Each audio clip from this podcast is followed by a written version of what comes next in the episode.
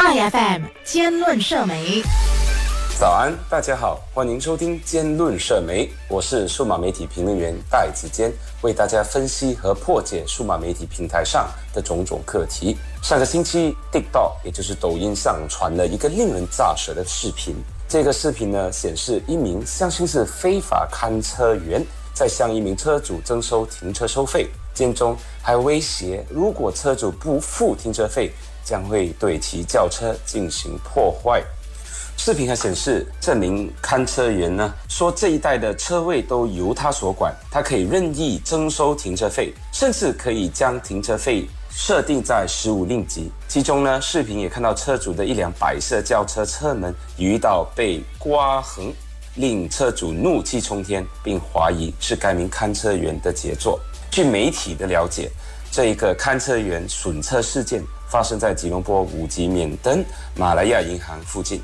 车主将亲身经历的骇人事件拍摄上传至抖音，同时也遭到网民的广传。他表示将会就此事向警方和吉隆坡市政局投报。有关视频上传了之后，即刻在社交媒体发酵，很多网民也表示共鸣，宣称有类似的经验。这个视频广传到了掌管联邦直辖区的首相署部长扎里哈的关注，部长已经向吉隆坡市政局发出指令，要求在首都区。域加大巡逻和监控力度，以严厉打击非法停车服务人员收取停车费的行为。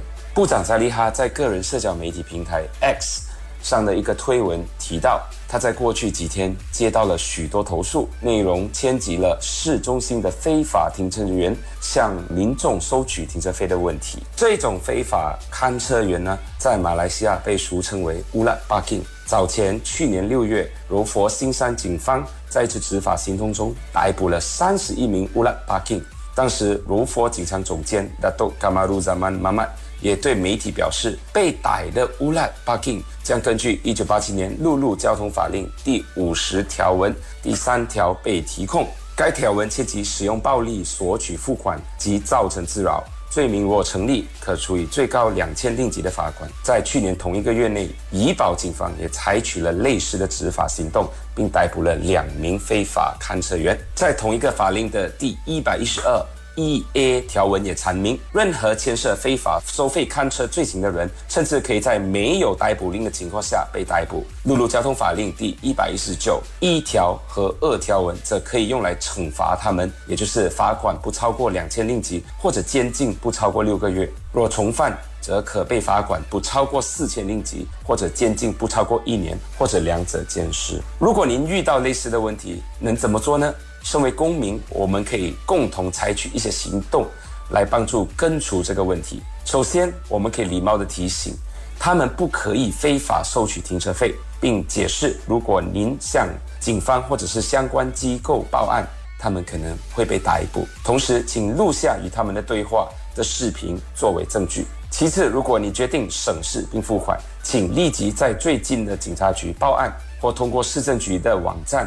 或社交媒体提出相关的投诉，如果相信有足够的证据，执法单位将会更快采取行动对付这些非法看车员。第三，你可以考虑安装离线行车记录仪 （offline dashcam）。如果他们损坏您的汽车，您可以使用这一些视频作为证据，对他们提起法律诉讼。消除这个严重的社会问题，需要我们公民和当局的共同努力。我们必须扮演着更积极的角色。以改善我们的社会。我的分享到此而已，谢谢大家收听。iFM 兼论社媒。